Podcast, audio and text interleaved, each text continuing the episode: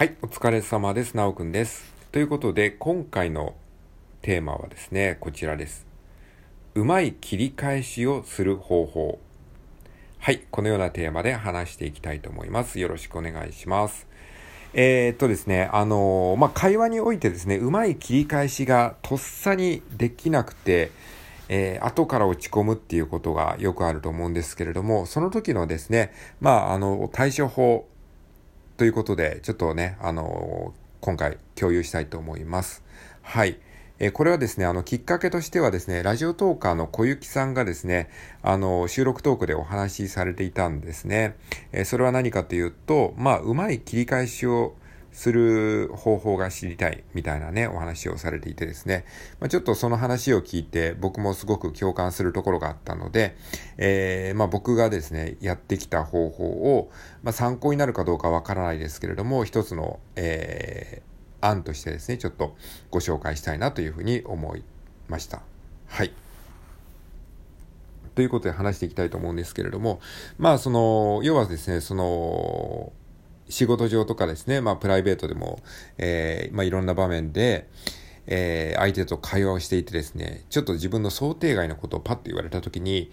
すぐにこう気の利いたね、こう切り返しができなくて、えーちょっと場の空気が気まずくなってしまって、で、家に帰ってから、あー、あの時ああ言えばよかったなっていう、その、家に帰ってからそのアイデアが思いついて、クソみたいな感じになると。まあ、それあるあるですよね。まあ、非常に、あのーよくある経験だと思うんですけれども、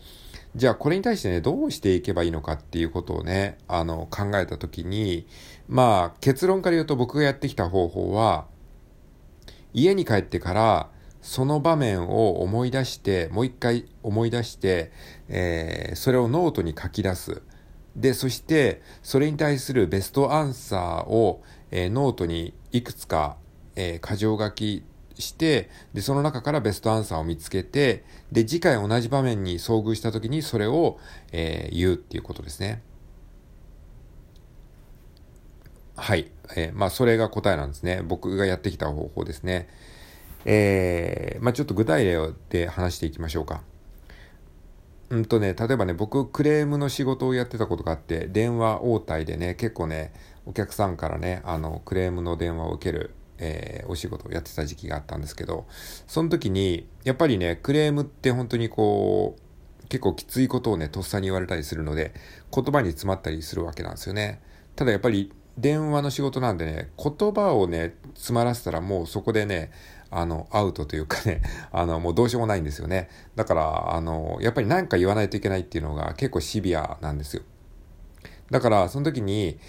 あの、かといって、その、なんか言わなきゃいけないからって言って、適当なこと言っちゃうと、それが失言になって、それをこう、上げ足を取るというか、そ、そこでね、その、現地を取られるということも、えーあるので、あの、なんか言わなきゃいけないんだけど、適当なことも言えないっていう、非常にこうね、ストレスフルな状況だったんですよね。だから、えーやっぱり言葉に詰まることは多々ありました。で、その時に、さっき言ったように、家に一回持ち帰って、で、その時はまあ、あの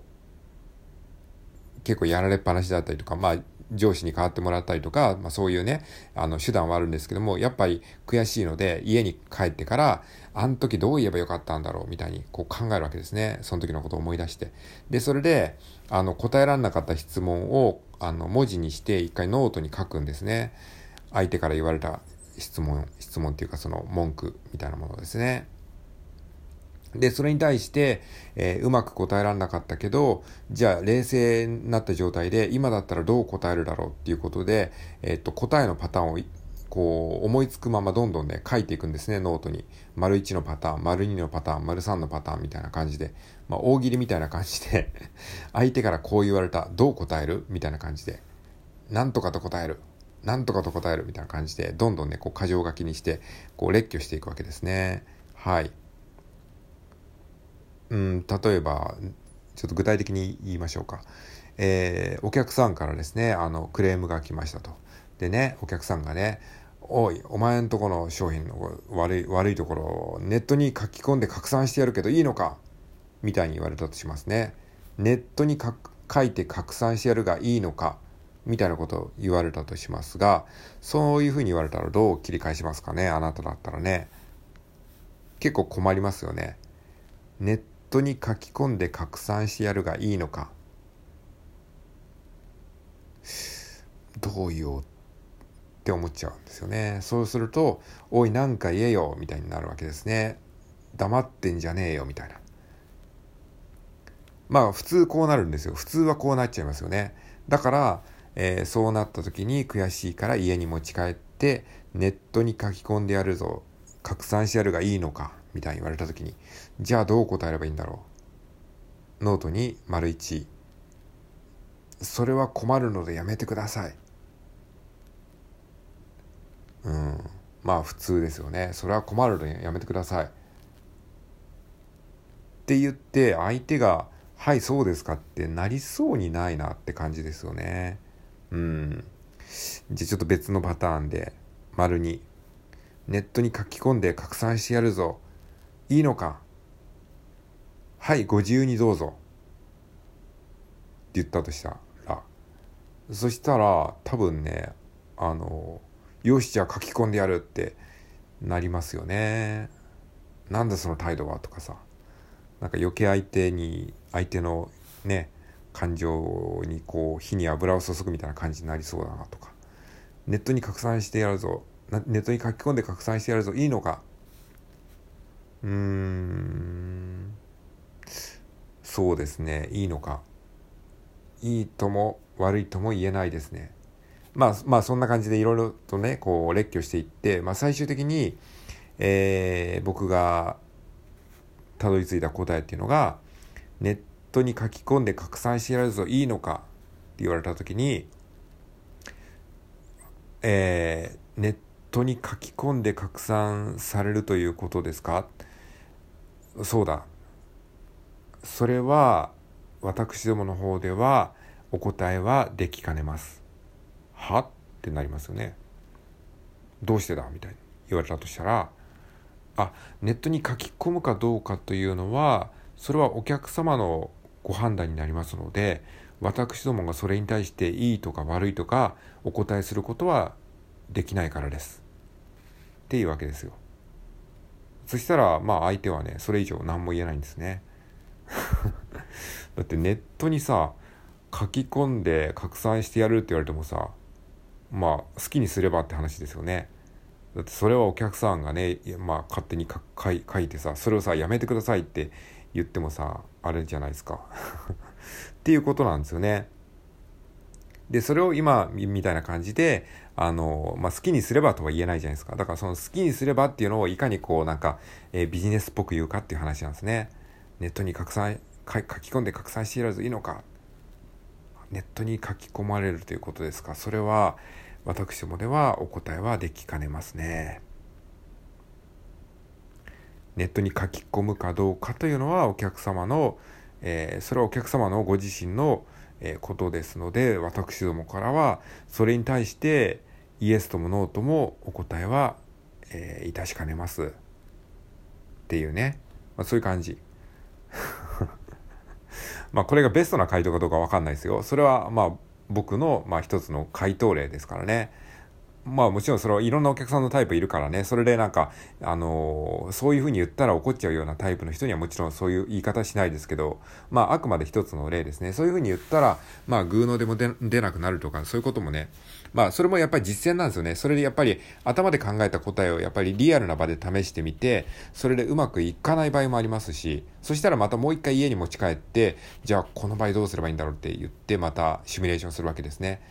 そうするとだんだんだんだんこう経験値が鍛えられていくというか経験値が溜まっていくわけですね。で大体そう言ってまあ言われるパターンってとっさのことを言われるって言ってもそのとっさのことも大体パターンって決まってるじゃないですか。毎回こう言われたら答えられないなっていうのが絶対あると思うんですよ。だからそういう毎回これ言われたら答えられないなっていうやつを一回家に持ち帰ってそれをノートに書いてですね冷静にこう対応策を考えるわけですね。こう言われたらどう切り返せばいいんだろう。まあ、なんならネットで検索したらね、結構ね、答えとか、答えっていうか、その回答例があるかもしれないですね。その人が困る回答のパターンって大体ね、こ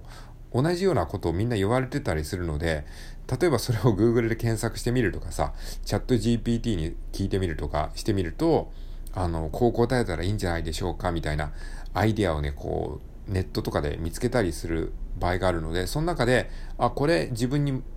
向いてそうだなっていうのを、こうパクったっていいわけじゃないですか。みたいな感じですね。例えばさ、クレームで言うんだったら、よくあるクレームのパターンって、まあ大体決まってるんですね。どう責任取るんだとかいうパターンですね。どう責任取るんだ。上司を出せとかですね。社長を出せみたいなね、やつ。とか、さっき言ったようにネットに、えー、書き込むけどいいのかとかさ、えー、そういうこと。まあ大体そのなんか、警察に言うぞとか、えー、ごめんで済めば警察はいらないだろうみたいなさ。まあなんか大体そう、もう、もう言ってくるパターンは決まってるわけですね。それで、まあ答えられないっていうことが、まあ、あるわけなんですけども、それは悔しいじゃないですか。だからそのパターン、例えばその社長を出せっていきなり言ってくる人がいるわけですね。でも社長を出すわけにいかないじゃないですか。ね。社長を出すわけにいかないから、社長を出せって言われたら、じゃあどう切り返すか。うーん、社長今すぐ出せ、いるんだろそこにとかって言われてもさ、それじゃあ社長に取り次ぎますというわけにはいかないので、例えば、あの、そうですね、社長出せって言われたら、あお客様、どのようなことがございましたでしょうか？って言って、ちょっと話の矛先を切り替えるとか、まあ、それは定番のテクニックなんですけども、えー、社長出せって言われたら、それに対して、イエスかノーで答えないっていう、その、えー、あえて話を論点をずらすっていう、まあ、テクニックなんですけども、まあそういう感じでね、こう、えー、なんかこう、事前にこう、シミュレーションしておくっていうのが一つのやり方なのかなというふうに思いましたね。まあノートに、えー、切り返しのパターンをいろいろ考えて対策をして、それを実践の場で試して、うまくいったらまたそれを使えばいいし、うまくいかなかったらもう一回、えー、対策を立てる。そんな感じでやってみてはいかがでしょうか。はい。ということで以上です。ありがとうございました。